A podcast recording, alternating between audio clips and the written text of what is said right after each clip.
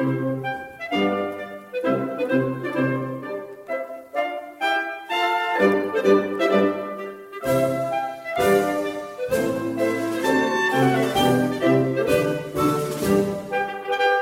Radio Derb is on the air.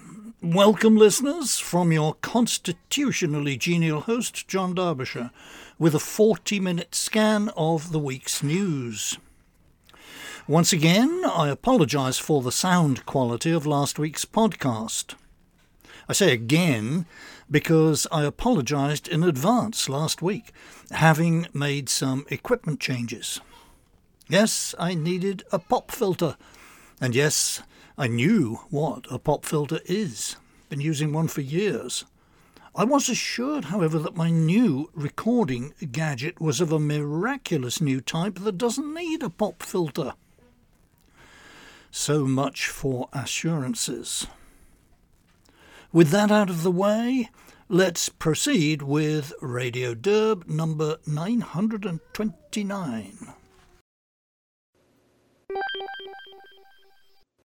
Back at the beginning of the Biden administration, the very beginning, I'm looking here at my podcast dated January 22nd, 2021, two days after the inauguration, I tried to float a meme.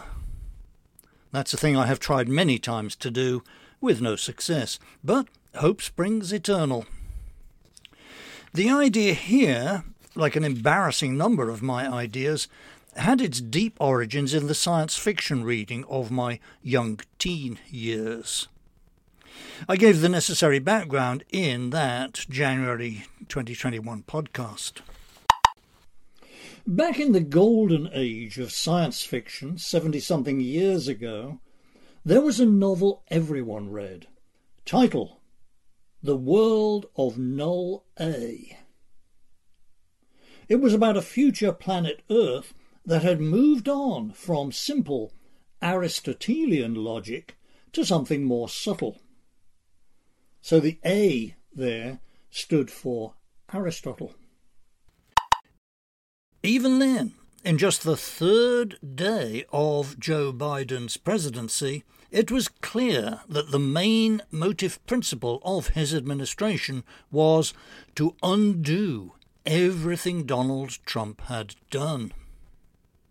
Trump had made this easy for him. Essentially, none of Trump's accomplishments had been legislative. Trump not having the faintest shadow of a clue how to impose his will on Congress not even on a Congress controlled for two years by his own party. Almost everything Trump did, he did by, as Barack Obama was wont to say of his own governing style, by pen and phone.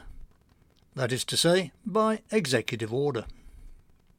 So, all Biden had to do was to rescind, revoke, cancel, and annul Trump's executive orders. Biden had the further advantage, as I noted back then, that, quote from me, nothing he does will be contested by the critics of our woke federal judiciary, end quote. I was already able, uh, this was, remember, just the third day of Biden's presidency, I was able to list four of these negations already accomplished. Biden had suspended all deportations of illegal aliens. He had cancelled the Remain in Mexico policy. He had revoked Trump's ban on federal agencies and contractors imposing anti white critical race theory training on employees. And he had rescinded Trump's rule that if bureaucrats wanted to add a regulation to the 70,000 pages of the Federal Register, they first had to annul two existing rules. That was all I had noted on a quick trawl through the previous two days of news. I'm sure there were others I'd missed. Trumpism, I said with a literary flourish, is evaporating like the morning mist in a valley. Then I summoned up the memory of that 1948 sci fi novel and launched my meme, closing the segment with, quote, Welcome to the world of null T. I made later attempts to propagate the null T meme. In August of that first Biden year, for example, my August 20th podcast, I said, Remember those pictures from back then in January of Biden at his desk in the Oval Office, working through a big stack of Trump's executive orders, cancelling every one? Do you think he paused to read them? Do you think that now and then he thought, wait a minute, this one makes sense. Maybe we should keep it. Nope, he just ploughed through, cancelling every one. If Trump did it, it's bad. Cancel it. The world of null T. Now, three years and 12 days into Biden's presidency, we are well and truly in the world of null T. The Brookings Institution regulatory tracker shows 116 changes to federal regulations for the period from November 2021 to November 2023. 39 of them are flagged as overturning Trump, overturning and replacing Trump, or delaying Trump. That's 33.6%, better than one in three. To be absolutely, impeccably, perfectly fair to Biden, I surmise that the tracker for years two and three of any administration taking over from the other party would show them annulling some of their predecessors' executive orders. But one in three? And I only started there in November 2021, when the first triumphant flush of nullification would have passed. Now, however, things are going into reverse. We are seeing a trend to the nullification of Biden's nullifications of Trump orders. We are seeing null T annulment. When the business with the Houthi bandits in Yemen shooting at our ships started up recently, we learned that Trump had designated the Houthis a terrorist organization in January 2021. Actually, the day before Biden was sworn in. But then Joe Biden went null T and he de designated them on February 16th that year. Now, of course, they're back on the terrorist list. De de designated. Null T annulled. Same with this week's news that UNRWA, the United Nations Relief and Works Agency, was involved in the Hamas border raid on Israel October 7th.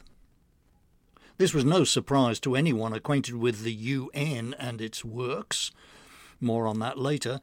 But the Biden administration, along with at least nine other countries, have paused their funding of UNRWA pending further investigation. The Trump administration had stopped funding UNRWA in August 2018. Biden restored funding in April 2021 on the null T principle. Now funding is suspended again. Another de de designation, another null T annulment.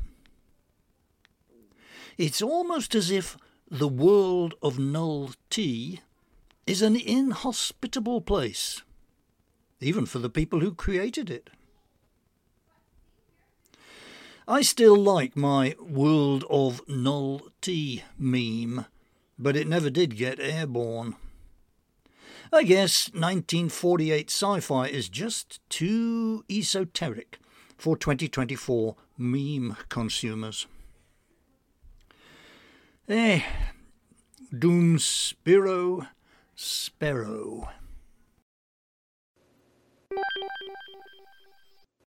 I had never heard of the Committee to Unleash Prosperity until this week, when a reference to them showed up on X. Going to their website, I see that they are a lobby for supply side economics and Reaganite politics. In what follows, I shall refer to the Committee to Unleash Prosperity by its initials CUP cup, just to save my breath. The first three names I see on the CUP website as principals of the outfit are Steve Forbes, the flat tax guy, Arthur Laffer, the Laffer curve guy, you know, lowering tax rates increases tax revenues, and Steve Moore, who Donald Trump wanted to make a governor of the Federal Reserve until Congress squashed the idea. So, seasoned heavyweight economics gurus from the legacy conservative side of politics promoting free markets over government meddling. What's not to like? Nothing, far as I'm concerned, except the melancholy hum of nostalgia that I hear as I speak those names.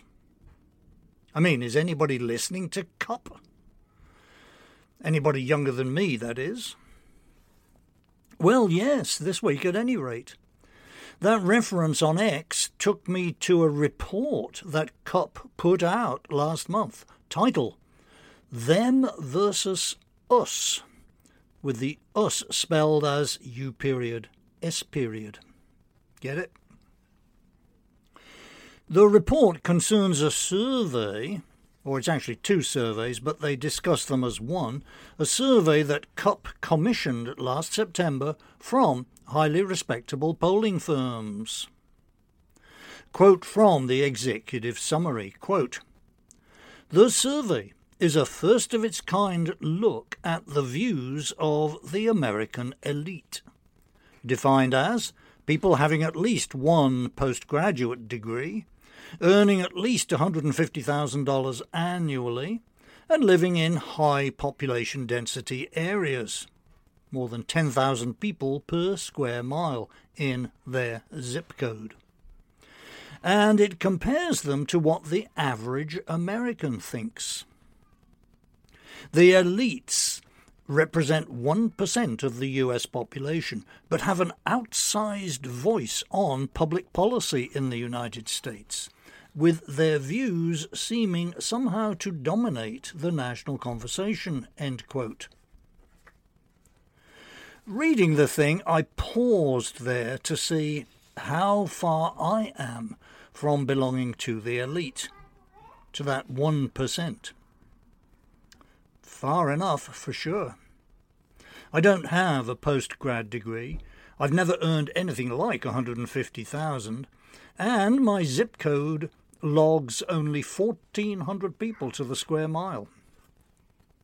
So I am us, not them. Heck, I knew that, but I just wanted to be certain. OK, what does this survey tell us?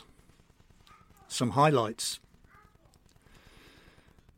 Quote, only about 20% of all Americans say they believe their finances are getting better now. But among the elite, that number more than triples to 74% who say they are better off. And among the Ivy League school graduates, 88% say they are better off. End quote. Quote, when Americans are asked if there is too much or too little freedom, elites are three times more likely to say that there is too much individual freedom in America than all Americans.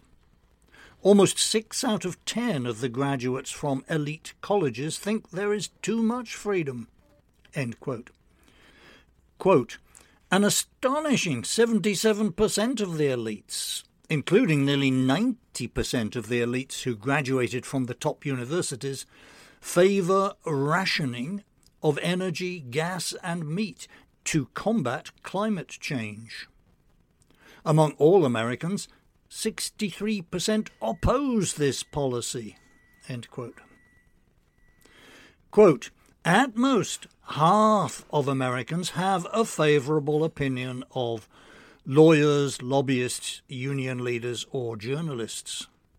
However, almost 80% of the elites hold a favourable opinion of this group of professionals, and nearly 90% of the elite college attendees do. As for members of Congress, 28% have a favourable opinion versus 67% of elites. Not a whole lot of surprises there, then. It's their world, we just live in it. It has, of course, always been thus. Way back in the 1840s, a character in one of Disraeli's novels observed that Queen Victoria reigned over not one nation, but two. Quote, Two nations between whom there is no intercourse and no sympathy, who are as ignorant of each other's habits, thoughts, and feelings as if they were dwellers in different zones, or inhabitants of different planets who are formed by a different breeding, are fed by a different food, are ordered by different manners, and are not governed by the same laws. And on the matter of rich folks' finances getting better while poor folks decline, a different person observed long before that, quote, For unto every one that hath shall be given, and he shall have abundance. But from him that hath not shall be taken away even that which he hath. So, of course, there have always been rich and poor living somewhat different lives. The difference today is ideological, a deep difference of belief Disraeli's two nations both loved their country and regarded foreigners as inferior. Both accepted their monarch as lawful ruler and Christianity as revealed truth. Both willingly supplied manpower to their nation's armed forces, albeit in different ranks. Today we have luxury beliefs to go with luxury lifestyles. Beliefs like the climate change cult and the psychic unity of mankind. I'll leave you to look up the ultimate origins of those cults for yourself. This CUP report only says it knows how they are propagated in the present day. Quote, just over half of the elites have a degree from one of the 12 elite universities. These schools play a crucial role in defining the elite culture and perspectives. End quote. I think that's right. It fortifies my belief that one precondition for the survival of our nation is the utter and total annihilation of the elite universities. I mentioned the psychic unity of mankind back there. The basic idea goes back to the middle 19th century, but some of the offshoot ideas that have come up in our own time would have astonished and, I think, horrified those earlier thinkers. The trans cult, for example, according to which your sex is whatever you think it is, regardless of any biological features you might possess. The trans cult isn't merely silly, it's evil. We've had evidence of this recently in this terrible story from Montana. The story concerns a 14 year old girl and her parents, who appear to be loving and responsible. The girl had mental problems, saying she had attempted suicide, and telling the parents she thought she might really be a boy. Child Protective Services got involved, bearing with them all the fakery and pseudoscience of modern psychiatry. After the suicide attempt story, the girl was hospitalized. Some authority figure in the hospital talked to her about interventions to change sex, including a double mastectomy. This just amplified the girl's mental disturbance. When she was back at home, CPS made follow up visits, recommending inpatient treatment for her sexual confusion at a mental health institution. When the parents were told that the only available institution was in Wyoming, they balked sex change procedures for minors, like hormone blockers and surgery, are illegal in Montana, but legal in Wyoming. CPS had reported the parents to the authorities as uncooperative and not concerned with their child's health. So, after the parents refused the transfer to Wyoming, just 10 minutes after, CPS showed up at the house with a police escort and took the girl away to Wyoming. Now she's a boy, or thinks she is. She is now living away from her parents in a Montana CPS residential care institution for young people. Governor Greg Gianforte of Montana issued a statement this week saying, inter alia, quote, our administration will continue to advance policies that strengthen our families and protect Montana kids. End quote. The main point of the statement, however, seems to be to dump responsibility for this horror on his lieutenant governor, Kristen Juras. And, further quote, I have asked the Lieutenant Governor to continue monitoring the case as it progresses. End quote. Governor Gianforte and Lieutenant Governor Juras hold graduate degrees, but not from elite universities. Gianforte has a net worth of at least nine digits. I can't find numbers for Kristen Juras, but she's had a long career as a lawyer and law lecturer, so I doubt she has to clip coupons much. I can't find population density numbers for their zip codes. Oh, did I mention they're both Republicans? Early last Sunday morning, three of our service members were killed and more than 40 wounded in a drone strike on something called Tower 22, which is apparently a US military base in Jordan, up by Jordan's border with Syria. The drone seems to have come from Kataib Hezbollah, which, as I am sure you know, is an Iraqi Shiite paramilitary group financed by Iran. I was being facetious there. You have, of course, never heard of Kataib Hezbollah before, any more than I have. Why should we have heard of them? The Middle East is infested with these bandit gangs of crazy Muslims. Why is it any of our business?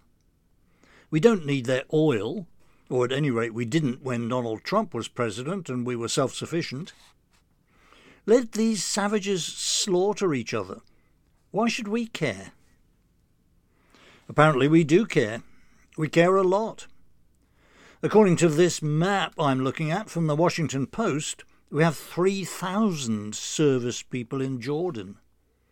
We also have 2,000 in Syria, 6,000 in Iraq, 3,000 in Saudi Arabia, 13,000 each in Kuwait and Qatar, 7,000 in Bahrain, 5,000 in the UAE, and 600 in Oman. Oh, and 2,500 in Turkey. That's a total 55,000. Almost a week's worth of illegals crossing our southern border at the December rate. Is our nation so settled, stable, harmonious, and secure we can send tens of thousands of our military abroad to get mixed up in the tribal squabbles of barbarians? Do we have so few problems here at home we can help shoulder the problems afflicting Jordan, Syria, and Kuwait? Is there so little here to engage our attention we need to know who the hell are Kataib Hezbollah? My answers are no, no, and no. Close and seal the borders establish a strict but fair immigration regime for foreigners wishing to settle here, bring home our troops from Europe, Asia, and the Middle East, pull out of NATO and the UN. Let foreign nations go to hell any way they choose, while making sure our own territory is stoutly, formidably defended. Drill for oil and gas, then drill some more. America first, by a long mile. Back in 2009, I published a book with the title We Are Doomed, subtitle Reclaiming Conservative Pessimism. Prior to the book's publication, The Economist magazine asked me to do an online interview about it with them, so I did. The interview is preserved at the Economist website. One of the questions was Give me some examples of how conservative pessimism might translate into policy. I rattled off a whole list. Quote, Abandonment of, inner quote, nation building. End inner quote. Exercises. Abolition of the Federal Department of Education. A 1924 style immigration freeze. Repeal of No Child Left Behind. End of all federal subsidies to, inner quote, community groups. End inner quote. End of all federal subsidies to arts and culture. End of all foreign aid programs that are not plainly and obviously bribes for pro American behaviour. Restart construction of neutron bombs. Full bore federal subsidised research on missile defence. Withdrawal from the UN, followed by razing of all UN structures on American soil and sowing the ground with salt. How many do you want? End quote. That interview generated a comment thread which you can inspect at archive.org and many emails. To my surprise, my negativity towards the United Nations caused considerable outrage. How could I be so reactionary, so heartless, as to want us out of the UN? Even allowing for the fact that The Economist is a globalist publication, I thought the outrage was out of proportion. It's been plain to me for most of my adult life that the United Nations is a corrupt racket. Look at the four nations with whom we share the distinction of being permanent members of the UN Security Council China, Russia, Britain, and France. That's two lawless Asiatic despotisms, and two has been ex imperial powers rapidly turning themselves into Afro Islamic slums. Or look at the General Assembly, a parking lot for the more troublesome nephews of third world dictators, and for C list first world politicians like Nikki Haley, with enough popularity to need appeasing, but judged useless for any important job. UN peacekeepers are notoriously the worst thing that can happen to a nation.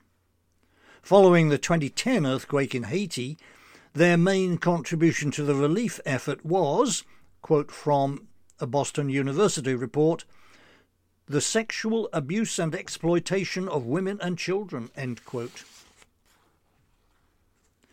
So, colour me not at all surprised at this week's news that UNRWA, that's the United Nations Relief and Works Agency for Palestinian Refugees in the Near East, UNRWA is up to its elbows helping Arab terrorists trying to destroy Israel, which is a member nation of the UN. Why is there a separate UN agency? Funded, of course, by your tax dollars and mine, why is there a separate agency for Palestinian refugees? Why doesn't the UN High Commissioner for Refugees deal with them? Why, in any case, are there still Palestinian refugees 76 years after they lost their homes in Israel? Even on the worst possible view of that dispossession, leaving aside, for example, the fact that a lot of the Israelis doing the dispossession had been kicked out of their own homes in Arab countries, Iran and Europe. Leaving that aside, it was a long time ago. World War II in Europe generated plenty of refugees. Germans and East Europeans fleeing the advancing Russians, for instance. How come they aren't still refugees under UN care 76 years later? They settled where they could and got on with rebuilding their lives. Ah, yes, a Palestinian might say, but we can reclaim our homeland. With the help of our Arab brothers, we shall drive the Jews out, from the river to the sea. No, you won't. If it looks as though you're about to, Israel will exercise the Samson option and fry you and your Arab brothers with nukes. Perhaps us too. Are you just going to live forever in fantasies of revenge, feeding on the charity of foreigners? Get on with your lives, as refugees elsewhere have done for centuries past, including plenty of Jewish refugees. And now, our closing miscellany of brief items. Imprimis. I once opined, and I shall now, with all proper respect to Steve Forbes, Arthur Laffer, and Steve Moore, I shall repeat that it's not economics that should rightly be called the dismal science. It's demography. Within demography, the demography of China is particularly dismal. Emma Waters of the Heritage Foundation just confirmed that for me with a good thread on X. In my childhood, adults spoke of China as a country just bursting with people. Everyone knew the marching Chinese story. If you got them all marching steadily past a wooden marker, the march would never end, because in the time it took today's huge population to pass the marker, an even huger population would have been born and grown up.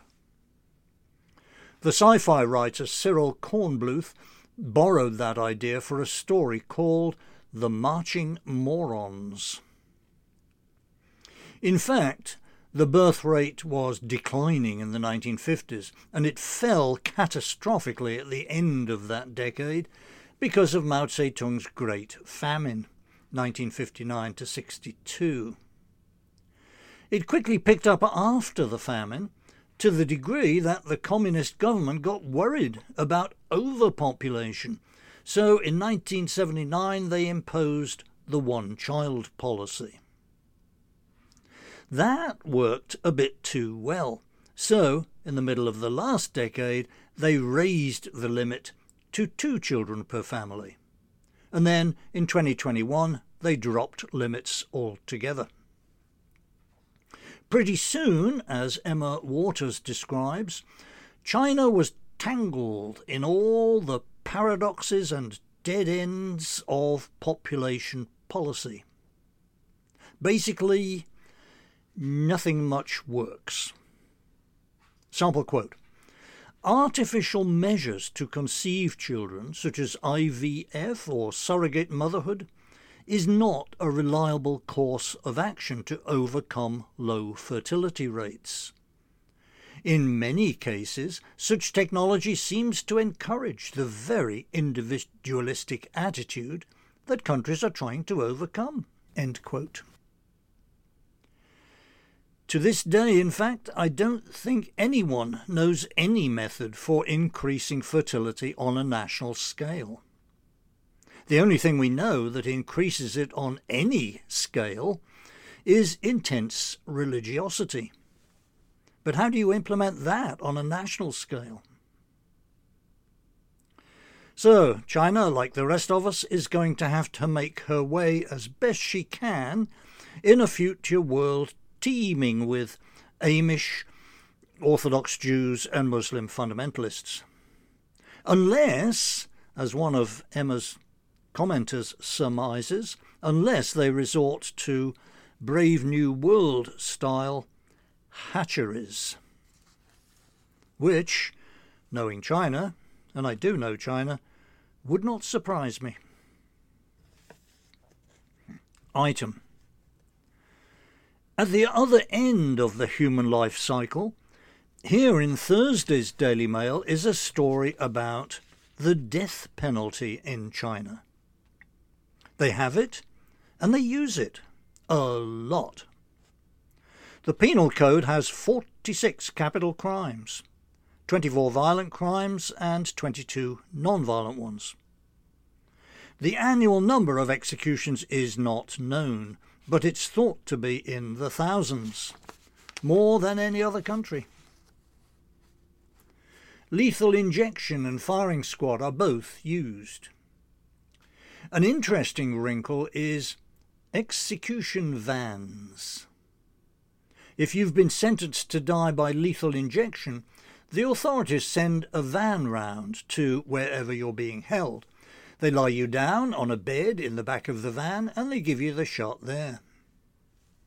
Quote, the vans are said to be a key part of China's organ trade, with a 2012 estimate suggesting 65% of donated organs come from executed people. So many prisoners are executed in the vans, reports suggest, to meet the high demand for organs. Viewers of that Netflix series Squid Game will know where they are here. I said last week, commenting on the execution of Kenneth Smith in Alabama, I said that I favour capital punishment. Reading this Daily Mail story, I almost had second thoughts. Almost. Item. We know the military is having trouble recruiting. The reasons aren't hard to figure. Reason 1. Our 21st century wars have all been futile, pointless fiascos that no American can regard with any pride. Reason 2. Our last big prolonged war in the 20th century, the one in Southeast Asia, ended with our defeat. Reason 3.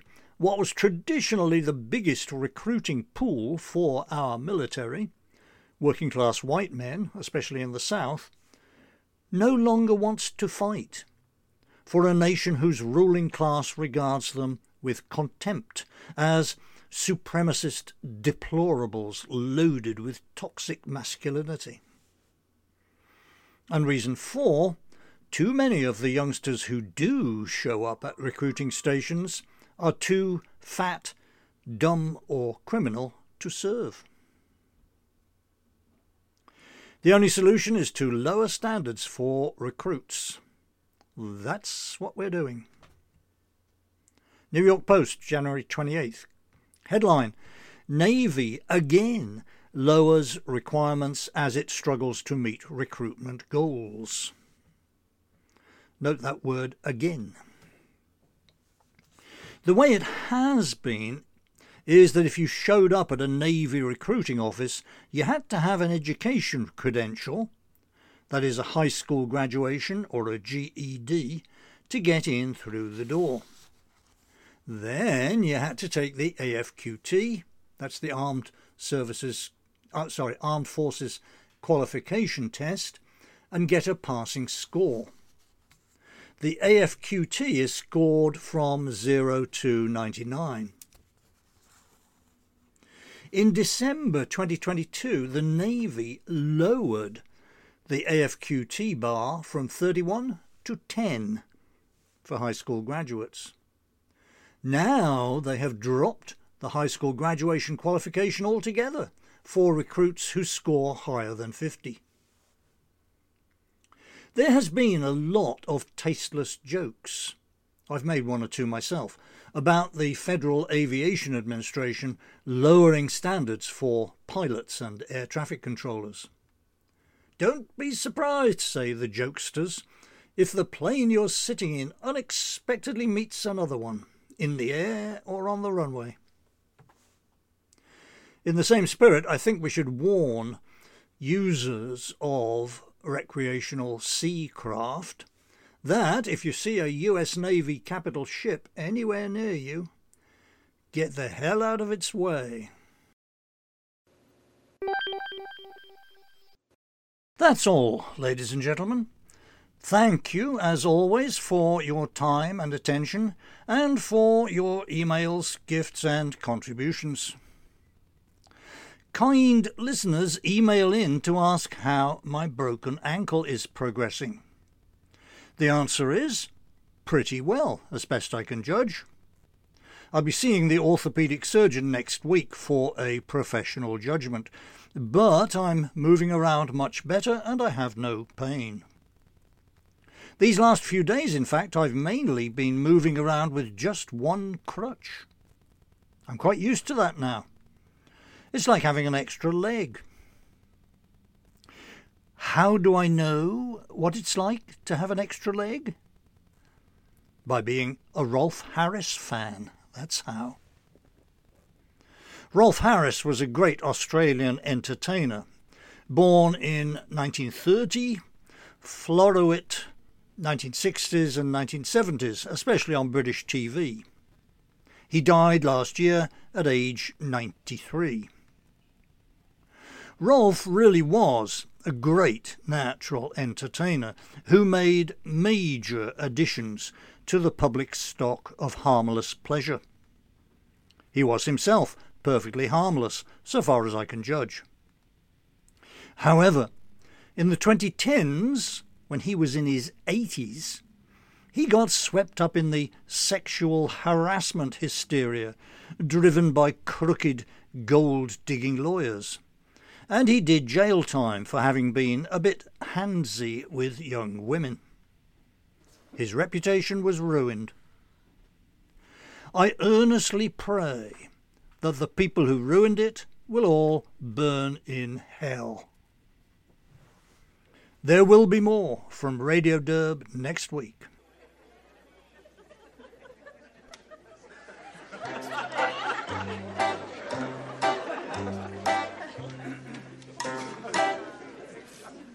I'm Jake the Peg, diddle diddle diddle, with my extra leg, diddle diddle. Wherever I go through rain and snow, the people always let me know. There's Jake, the Peg diddle diddle diddle with his extra leg diddle diddle diddle. The day that I was born, oh boy, my father nearly died.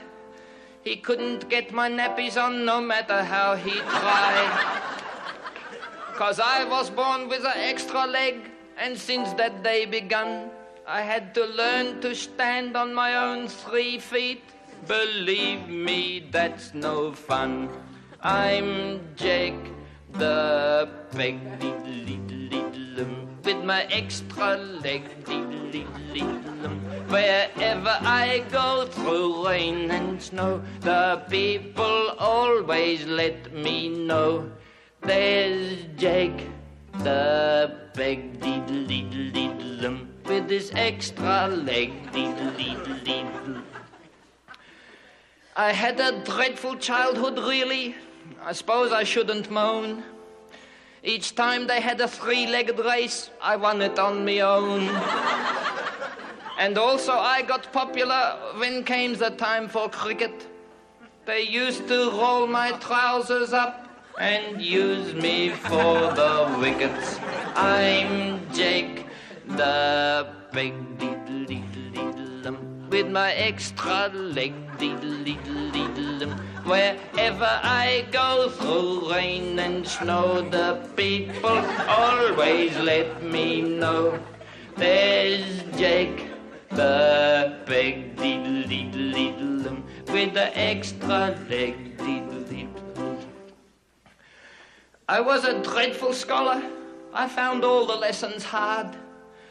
The only thing I knew for sure was three feet make a yard. to count to ten, I used me fingers if I needed more. By getting my shoes and socks off, I could count to 24. I'm Jake the. 1, 2, 3, 4, 5, 7, 8, 9, 10. 11, 19, 20, 21, 20, 225. I'm Jake, the Peg diddle diddle diddle with my extra leg diddle diddle diddle. Whatever I did, they said was false. They said quick march, I did a quick waltz. Then they shouted at me, put your best foot forward. But which foot? I said it's very fine for you. You only got a choice of two. But me, I'm Jake, the Peg diddle diddle with the extra leg. Diddle diddle diddle.